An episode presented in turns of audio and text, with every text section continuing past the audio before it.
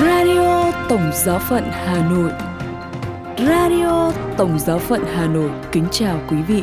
Mời quý vị nghe chương trình phát thanh hôm nay, thứ hai, ngày 29 tháng 1 với những chuyên mục Kinh truyền tin với Đức Thánh Cha, kế đến là chuyên mục Tin thời sự và sau cùng là chuyên mục Gương Thánh Nhân.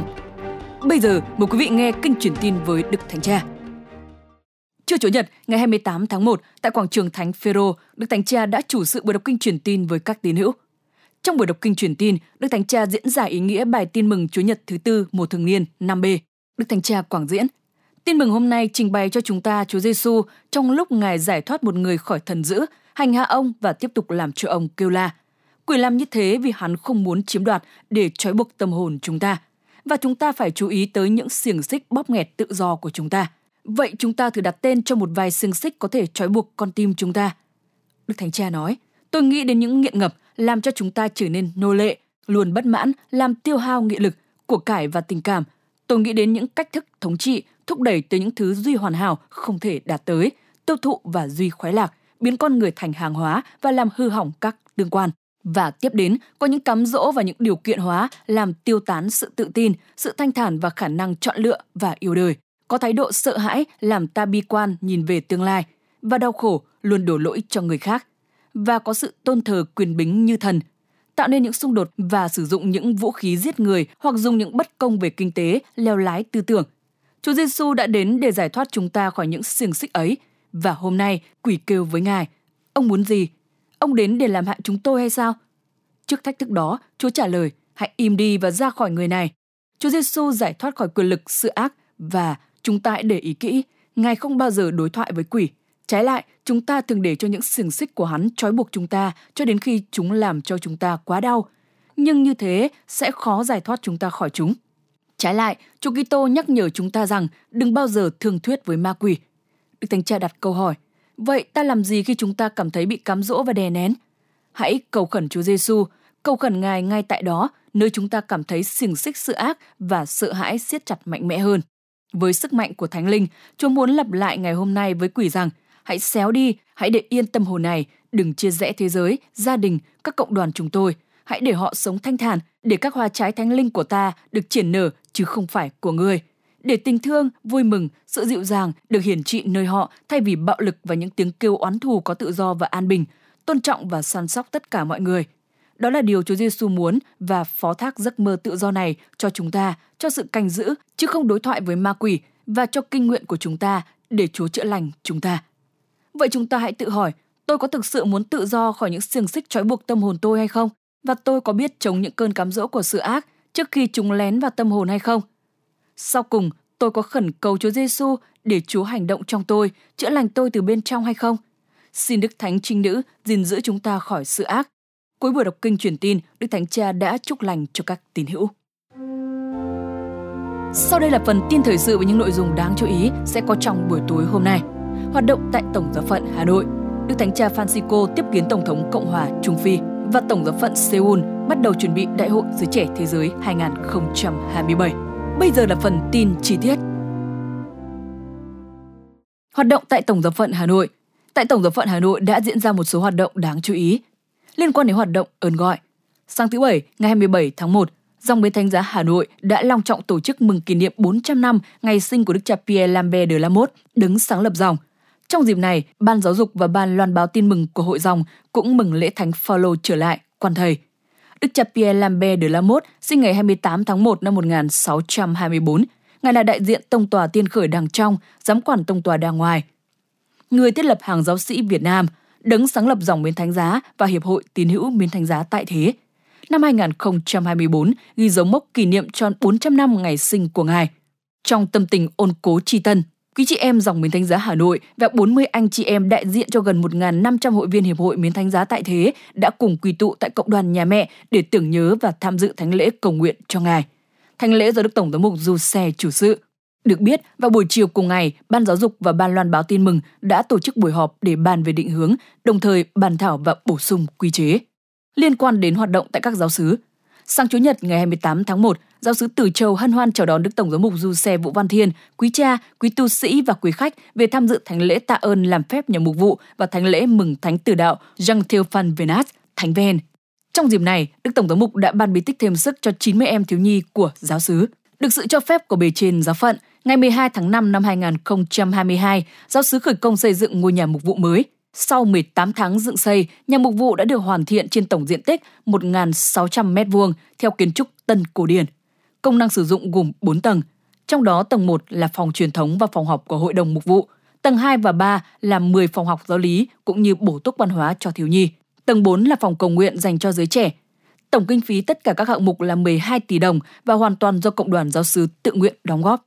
Cũng trong chủ nhật này, Ban giáo lý giáo sứ Động Linh đã tổ chức cho 480 em thiếu nhi trong sứ đoàn làm bài kiểm tra kết thúc học kỳ 1 với mục đích thúc đẩy tinh thần học hỏi và đào sâu về giáo lý của các em. Các em đã trải qua 4 tháng học tập và ôn luyện.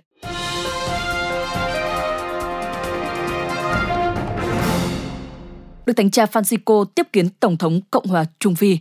Sáng thứ Bảy ngày 27 tháng 1, Đức Thánh Cha Francisco đã tiếp kiến Tổng thống Cộng hòa Trung Phi, ông Faustin Archange Touadera. Cuộc gặp gỡ kéo dài khoảng 20 phút. Sau đó, Tổng thống đã có cuộc hội đàm với Đức Hồng Y Pietro Parolin, quốc vụ khanh Tòa Thánh, và Đức Tổng giám mục Gallagher, Bộ trưởng Ngoại giao của Tòa Thánh. Trong các cuộc hội đàm tại Phủ Quốc vụ Khanh, cuộc thảo luận tập trung vào mối quan hệ tốt đẹp giữa Tòa Thánh và Cộng hòa Trung Phi, cũng như vai trò quan trọng của giáo hội công giáo ở nước này. Chuyến viếng thăm quốc gia này của Đức Thánh Cha vào năm 2015 đã được thảo luận cũng như một số khía cạnh của tình hình xã hội, chính trị và nhân đạo trong khu vực. Hai bên bày tỏ hy vọng có thể có sự hợp tác quốc tế hiệu quả hơn bao giờ hết vì lợi ích chung của dân tộc. Đức Thánh Cha Francisco đã tặng Tổng thống Tuadera một tác phẩm điêu khắc bằng đồng có tựa đề Đối thoại giữa các thế hệ, các tập tài liệu của Đức Thánh Cha và thông điệp hòa bình của Ngài cho năm 2024.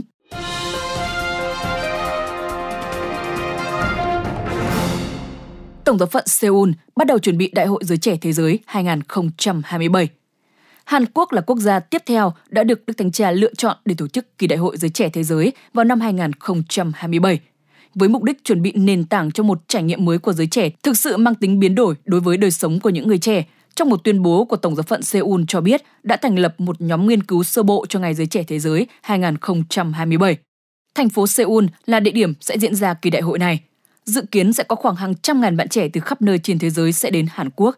Vì thế, các cuộc gặp gỡ sơ bộ ở các giáo phận với chính quyền địa phương đang được tiến hành để lên kế hoạch cho không gian tập hợp và đón tiếp. Tuy nhiên, đối với giáo hội địa phương, bên cạnh những khía cạnh kỹ thuật và hậu cần thì mục vụ là quan trọng nhất. Với mong muốn đảm bảo tất cả đại hội giới trẻ thế giới sẽ là một trải nghiệm tâm linh sâu sắc và mang lại tác động tuyệt vời cho những người trẻ tham gia. Nhóm nghiên cứu gồm 40 thành viên, quy tụ các linh mục, tu sĩ và những người trẻ Chập Bidayu Jonjang, thư ký điều hành của ban tổ chức cho biết, từ tháng 2 đến tháng 6, nhóm sẽ có những phiên gặp gỡ theo lịch.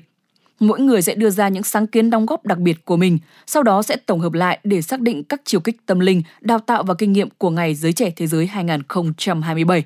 Cha khẳng định đây sẽ là một phòng thí nghiệm của các ý tưởng, một nơi lắng nghe và trao đổi, một trung tâm tổ chức để điều phối các đặc sủng khác nhau và biến Ngày Giới Trẻ Thế Giới 2027 thành một sáng kiến thực sự cho công cuộc loan báo tin mừng. Cuộc gặp gỡ đầu tiên là thời điểm quan trọng để bắt đầu các cuộc thảo luận và đào sâu nhằm phát họa con đường mục vụ giới trẻ và thiết lập các nguyên tắc cơ bản cho Ngày Giới Trẻ Thế Giới tiếp theo. Tổng giáo phận Seoul cũng đã thành lập ban tổ chức địa phương, cơ quan chịu trách nhiệm điều phối và lên kế hoạch cho sự kiện giới trẻ, Ủy ban bao gồm các thành viên của Văn phòng Mục vụ, Văn phòng Kế hoạch và Ban thư ký quỹ để phụ trách các khía cạnh hành chính. Giáo hội địa phương đang thực hiện một cách tiếp cận tích cực nhằm đặt nền móng cho một ngày giới trẻ thế giới đầy ý nghĩa và có tác động thông qua việc loan báo tin mừng trên bình diện hiện sinh cho cuộc sống của giới trẻ. Chuyên mục Gương Thánh Nhân Mời quý vị lắng nghe Gương Thánh Tô Ma Khuông, Linh Mục Tử Đạo.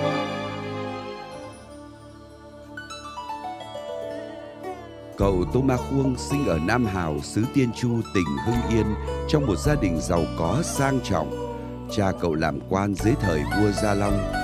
Lớn lên, cậu khuông theo ơn Chúa, bỏ mọi sự dâng mình làm tôi Chúa, luyện tập để sau trở nên một tông đồ nhiệt thành mở nước Chúa.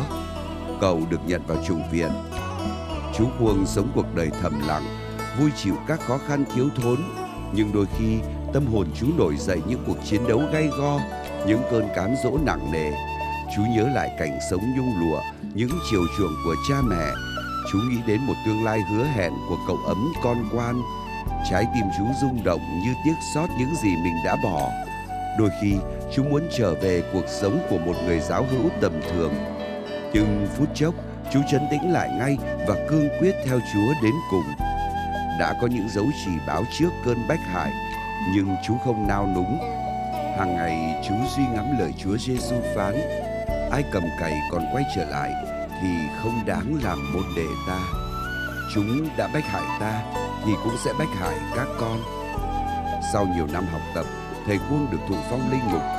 Từ ngày đó, cha đem hết tâm hồn nghị lực dạy dỗ khuyên bảo mọi người nhận biết tôn thờ, yêu mến Chúa. Cơn cấm đạo đã bùng lên, cha Quân vẫn hiên ngang giao giảng phúc âm. Cha bị tố cáo và phải giam trong tù. Nhưng hồi đó, tình hình chưa đến nỗi gay gắt lắm. Sau một thời gian, cha được tha vì thuộc dòng dõi quý tộc.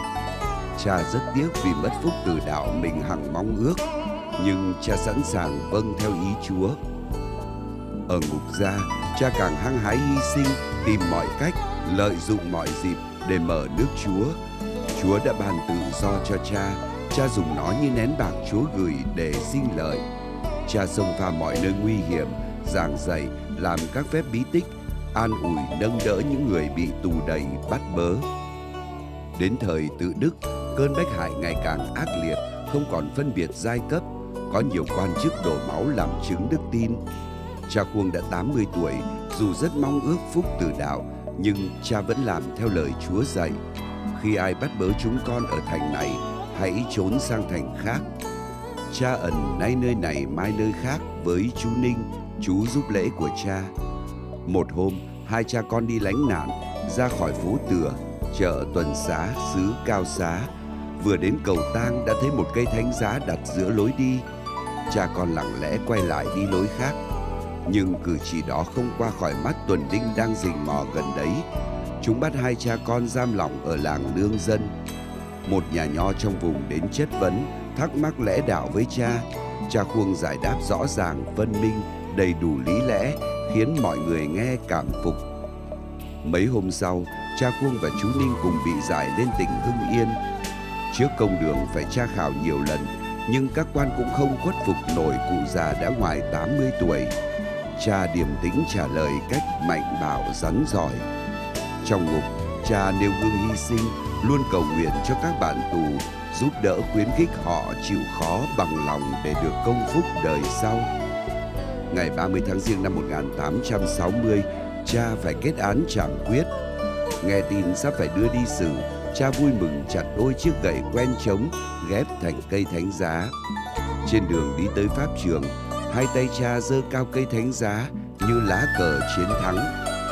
Chú Linh theo sau cha, mắt ngước nhìn cây thánh giá như để lấy thêm sức mạnh vào trận chiến cuối cùng.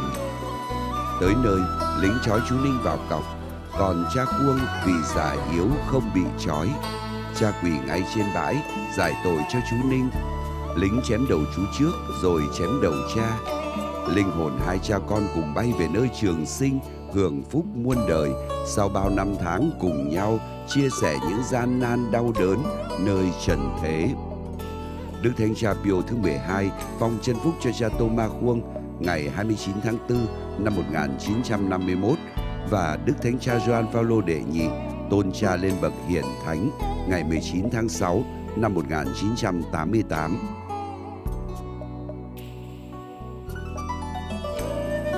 Radio Tổng giáo phận Hà Nội. Xin chào và hẹn gặp lại.